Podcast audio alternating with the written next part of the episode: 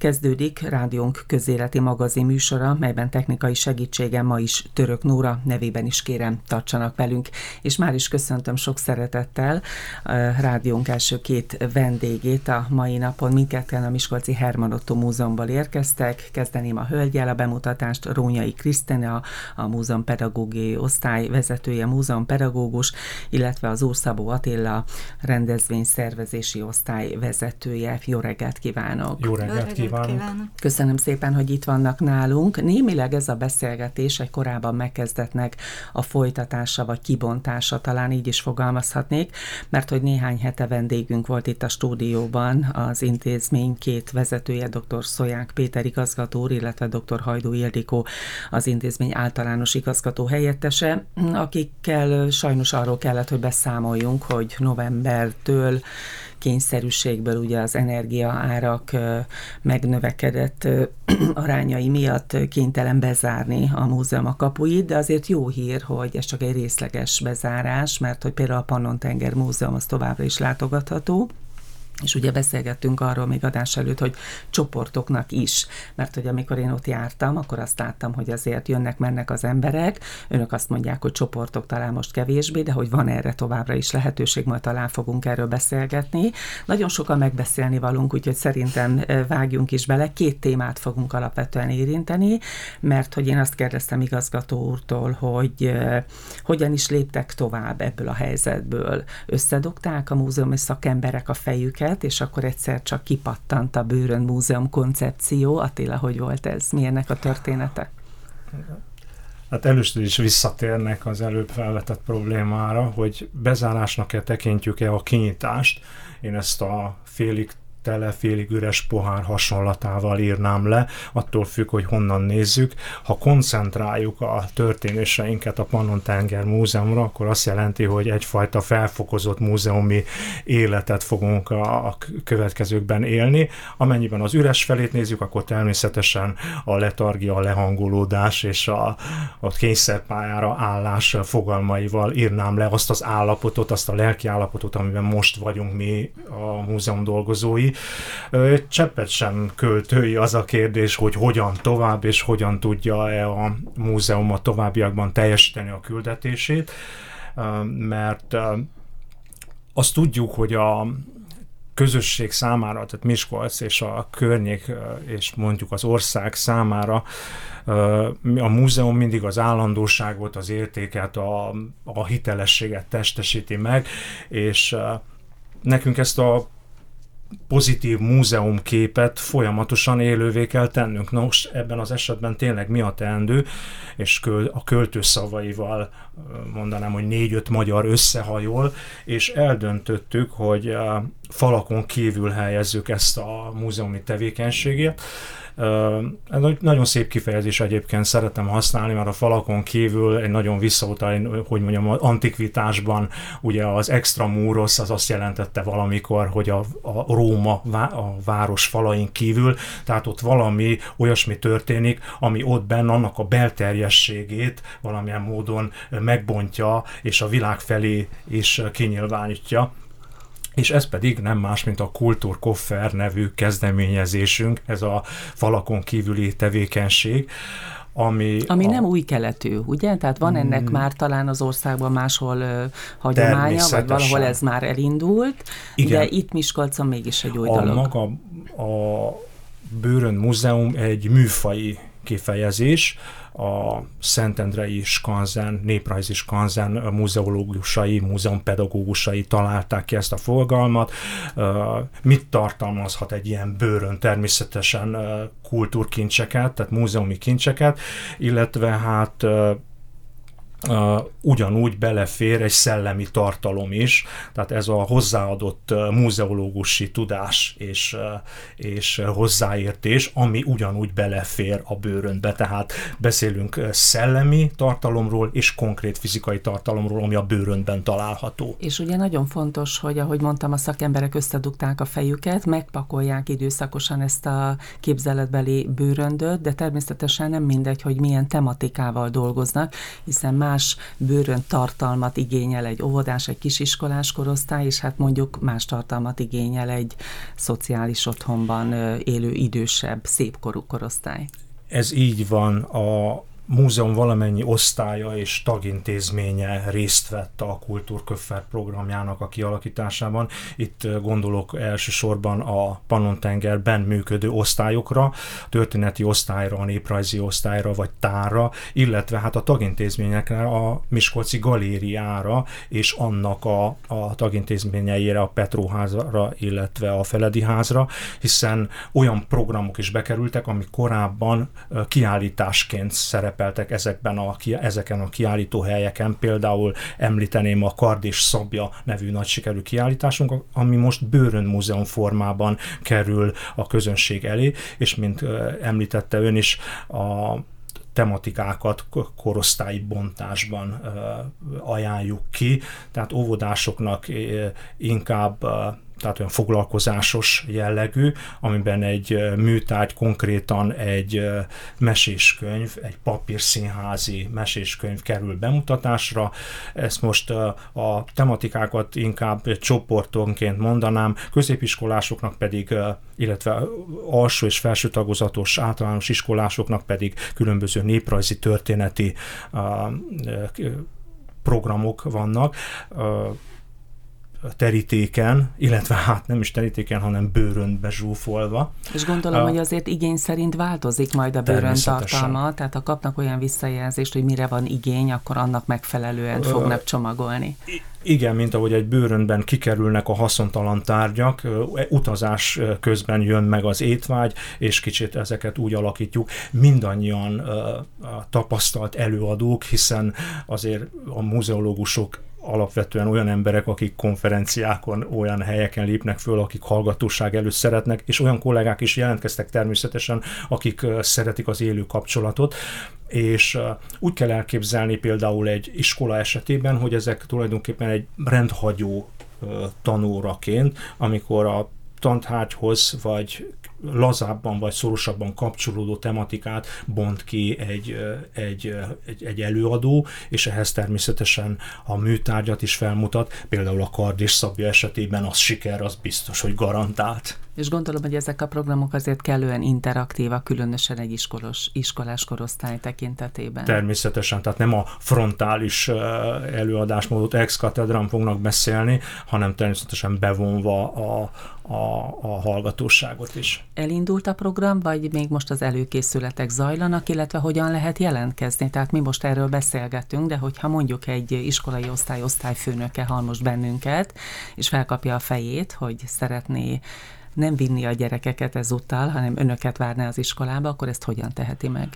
A honlapunkon egy új fül nyílt meg, a Kultúrkoffer néven, ez, és ugyanúgy van egy Facebook oldalunk, illetve egy kultúrkofferes e-mail címünk is, ami így hangzik, kultúrkofferkukacgmail.com az igényeket itt kell bejelenteni. A kapcsolattartásnak ez úgy, úgy gondoljuk, hogy ez a legjobb módja, az igényeket megfogalmazzuk, illetve a, a, a felkéréseket, az igényeket megfogalmazzák, és mi arra próbálunk, de várjuk szeretettel, tehát mindenkit bármilyen korosztályhoz tartozik, tehát hogy ha úgy teszik 3-tól 99 éves korig, azért említem, mert a 99 éves kort mert ez a mi programunk egyben egy kultúrmisszió is, mert a, a közönségkapcsolatunk ilyenfajta megújításával a a társadalmi felelősségvállalás iránti elkötelezettségünket is kinyilvánítjuk, mert több olyan csoport van, olyan közösség, amely korlátozva van, illetve a kultúrához való hozzáférése korlátozott, és a Kultúrkoffer program pedig épp ezt a társadalmi értelemben vett akadálymentesítést tűzi ki, és biztosítja számukra. Csak jó a... néhány ilyen csoport van magyarul, eljutnak most azokhoz is, akik egyébként ilyen-olyanoknál fogva nem tudnak elmenni a múzeumba. Így van. Első körben az idős otthonokat kerestük meg, és nagy örömünkre szolgál, hogy mindenhonnan pozitív visszajelzést kaptunk, és a következő körben pedig gyermek és családotthonok, átmeneti otthonok lakóihoz vinnénk el a kultúrkoffert. És azért nagyon fontos szerintem, hogy beszélgessünk erről, hiszen ez az időszak vagy időtartam, amíg ez a program tartani fog, ez most így első körben egy négy-öt hónap, tehát nagyjából ugye a fűtési idény, talán igazgató április elsőjét mondott, hogy akkor tervezik majd az újranyitást, illetve úgy tudom, hogy ez a program beválik, sikeres lesz, van érdeklődés, akkor a múzeum nyitással párhuzamosan folytatódik, tehát meghagyják majd ezt a programot.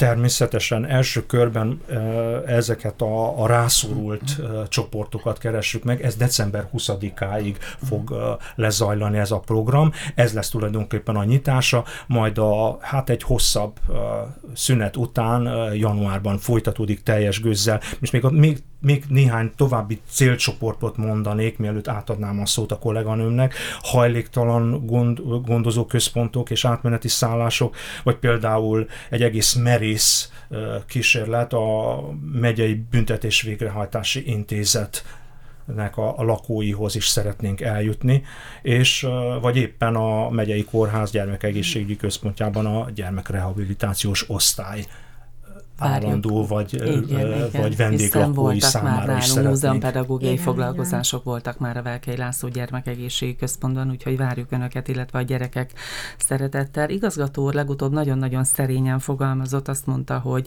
mindezekkel a programokkal az is a cél, hogy a látogatók, a múzeumbarátok ne felejtsék el a múzeumot. És nagyon érdekes azt mondta, hogy tulajdonképpen ez, amit most összehoztak, a Koffer, a Bőrön Múzeum, és mindjárt beszélünk a múzeumpedagógiai tervekről is tulajdonképpen nagyon gördülékeny volt a tekintetben a szakemberek részéről, hogy sajnos van már ennek hagyománya a bezárásnak a múzeum vonatkozásában, hiszen ugye több Covid hullámban megérték azt, hogy zárva vannak, és akkor átadnám a szót Krisztinának, és egy kicsit ennek a lelkületéről hadd kérdezzem már meg, hogy a múzeum pedagógiai szakember, meg egyáltalán bármilyen tekintetben, aki a múzeumban dolgozik, hogyan éli ezt meg, hogy tulajdonképpen nincs látogató, vagy sok sokkal kevesebb, mint korábban. Mert hát azért önöknek csak az a sajátja, amikor oda jön a látogató. Igen. Hát számunkra ez egy új lehetőség, új ajtók nyíltak meg azzal, hogy kiléptünk a múzeum falain kívül. Egy szokatlan dolog, azt Egy gondolom abszolút szokatlan dolog, amiben most már egyre jobban kezdünk beletanulni, és egyre több dolgot fedezünk fel. Próbáljuk a pozitív oldalát ennek látni, és hát egyre több ötlettel gyarapszunk, tapasztalattal, úgyhogy abszolút pozitívan állunk ehhez a változáshoz. Mert hogy azt gondolom, hogy a múzeumpedagógia pont egy olyan területe a múzeumi egységnek, ami nagyon-nagyon jól kivihető a múzeum falai közül, ugye, hiszen önök is jó néhányan vannak szakemberek, a tematika azt gondolom, hogy napról napra bővül, most már csak az érdeklődésre várnak? É, pontosan így van. Mi az, amiket összeraktak? Hát, Akár a bőröntbe, amiről ugye itt Attilával beszélgettünk, igen. tehát hiszen önök is a különböző korosztályokban gondolkodnak elsődlegesen. Így van, egyébként a múzeumpedagógia célközönsége nem, nem csak a diákok és a gyerekek, hanem mindenkit meg lehet szólítani, úgyhogy mi is egy múzeumpedagógiai foglalkozással Herman Otto bőröngyével fogunk vándorolni, és nem csak diákoknak, kisiskolásoknak, de idős otthonokba is nagyon szívesen elvisszük, ha van erre érdeklődés. Az is egy komoly feladat lehet, legalábbis bennem laikusban felmerül, hogy például Herman Otto életútját, ami ugye nagyon gazdag, feldolgozni a különböző korosztályok vonatkozásában. Hát, Nyilván másképp adják át az óvodás Pontosan. korosztálynak, Igen. vagy mondjuk egy szép házában. Azért ez is egy nagy kihívás, azt gondolom. Pontosan így van, tehát ahány korosztály, annyi foglalkozás, annyi megközelítés, úgyhogy ha egy téma van, arra is négy-öt féleképpen lehet készülni. És akkor menjünk tovább itt a témák tekintetében, Lázár Ervin program. Lázár Ervin programot tavaly kezdtük el, ez egy országos felhívás program. A lényege az, hogy tanulói csoportok jöhetnek a múzeumba, múzeumpedagógiai foglalkozásra, előre meghatározzuk a foglalkozásokat, tankerületekkel vettük fel a kapcsolatot, ők szervezték a csoportokat, állami támogatással ö, zajlott ez a program, ö, tehát ö, a gyerekek után, vagy a gyerekek belépőjegyét 2000 forintot az állam finanszírozta. Ez nagy segítség volt számunkra, mert hogy ugye csökkent a látogató, látogatók száma, a csoportok száma, ezzel gyakorlatilag biztosították az állandó csoportlétszámot. Idén szintén várjuk, december közepén fog kiderülni a pályázatunk sikeressége, úgyhogy teljes erővel erre készülünk a jövő fél évben. És majd ennek a hozadékáról, vagy az eredményeiről beszámolunk itt a Csillagpont Rádióban, de hogyha tovább haladunk, akkor én úgy tudom, hogy egy újdonság is történt a múzeum életében, hiszen egy tévé kereste meg önöket. Így van, a Da Vinci Kids TV csatorna, ez egy tudományos gyermekcsatorna, ők kerestek meg bennünket, ismeretterjesztéssel foglalkoznak, és az volt a kérésük, hogy hat alkalommal itt egy foglalkozást közösen bonyolítsunk le. Ez tulajdonképpen egy pizsama parti, ami nem is annyira foglalkozás, mint egy élmény, és egy kis ellenmondás, mert hogy bezár a múzeum, mégis hát a gyerekek ott így, is alhatnak így akár. van, ami eddig még erre még volt nem rá volt. nagy kereslet? Ne, nagyon nagy kereslet van rá, két hét alatt elfogynak a jegyek. Itt tulajdonképpen a Da Vinci részéről egy Da Vinci úgynevezett Da Vinci tanár egy élményórát tart, mi pedig múzeumpedagógusok egy exkluzív foglalkozást a gyerekeknek. Hát ennek a csúcspontja a sötétben a zseblámpás nyomkeresés. A bátorság próba? Í- így van. ott, tehát lehetőségük van a gyerekeknek ott aludni, de haza is mehetnek a program végeztével fél tizenegykor. Hát tulajdonképpen... Volt már ilyen pizsamapart, és lesz is még, ha jól tudom. Így van, egyet tartottunk, még öt hátra van, a következő az ö, december 9-én lesz, de már elkeltek a jegyek, úgyhogy a Ki következő... szeretne a dínók közelében lenni, és akár az éjszakát is ott tölteni, hát nagyon-nagyon misztikus, azt gondolom. Igen. Lesz múzeumi karácsony is, hiszen adventi időszakot élünk. Így van, tavaly is volt múzeumi, vagyis elnézést, tavaly nem, 21-ben volt egy múzeumi karácsonyunk, ennek a tulajdonképpen ez egy cipős doboz akció volt, ajándékcsomagokat juttattunk el, és gyűjtöttünk a mély szegénységben élőknek, hajléktalanoknak. Ö, idén egy újabb rászoruló csoporttal, ö, csoportnak szeretnénk meglepetéssel kedveskedni, ö, és most a cipős doboz akció egy kicsit megváltozott, ö, a Borsodaboly Zemplén megyei gyermekvédelmi központ gondozásában élő árva gyerekeknek tartunk egy karácsonyi délelőttöt a Pannon Tenger Múzeumban. 50-60 gyereket várunk, 11 családotthonból, és a Rotary Klub jóvoltából egy szeretett vendégséggel kedveskedünk nekik, illetve egy múzeumpedagógiai foglalkozáson vehetnek részt. És akkor visszacsatolnék Attila gondolataihoz, amivel kezdtük a beszélgetést, hogy a múzeum társadalmi felelősségvállalása, mert most azt fogalmazódott meg bennem, hogy bajban van a múzeum, ugyanakkor mégis jótékonykodik, úgyhogy ellenmondás, de azt gondolom, hogy egy nagyon szívmelengető ellenmondás. Nagyon elszaladt az időnk, néhány percünk maradt, de még Igen. két két dologról kell, hogy beszéljünk Krisztinával. Lapozó készítés, mit jelent ez? Hát a lapozó, ez egy magyar elnevezés, jobban ismert a labbuk név néven, tehát jobban ismert ezen a néven ez a tevékenység. A labuk ez egy ö, ölben elfér, tehát egy ö, ölben elférő lapozható színes felület, amit a készítők saját fantáziájuk, kreativitásuk szerint hoznak létre, egy témát választanak ki, és az alapján ragasztják, színezik, egészítik ki ezt a felületet. És akkor innen átérünk az elektronikus világba, Igen. mert hogy egy részvételi videó készítésére is nyílik lehetőség, és úgy tudom, hogy már erre is van jelentkező. Igen, az Avasi Gimnázium egyik osztályával fogjuk ezt először is kipróbálni december elején.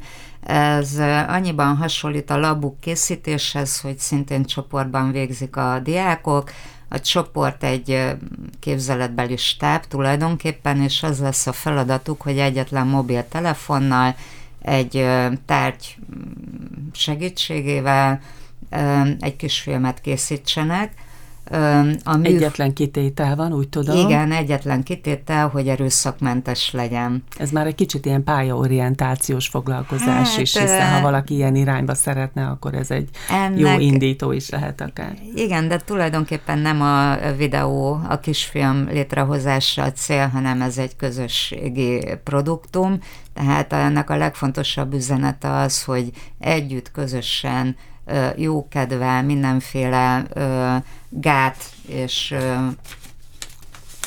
korlátok Korlát nélkül akár. Nélkül, így van. Hiszen itt a stábtagok ugye összedolgoznak, tehát így a közösségépítés, van. hogyha jól veszem ki a szavaiból. Igen, tehát ez a lényeg. Ezekre hogyan kell jelentkezni, még gyorsan mondjuk el? A múzeum pedagógiai a... telefon, tehát osztálytelefon számán várjuk majd a jelentkezőket, de erre is már csak a következő fél évben kerül sor. Én azt gondolom, hogy itt a Miskolci Herman Otto Múzeum nagyon-nagyon sok mindennel készül.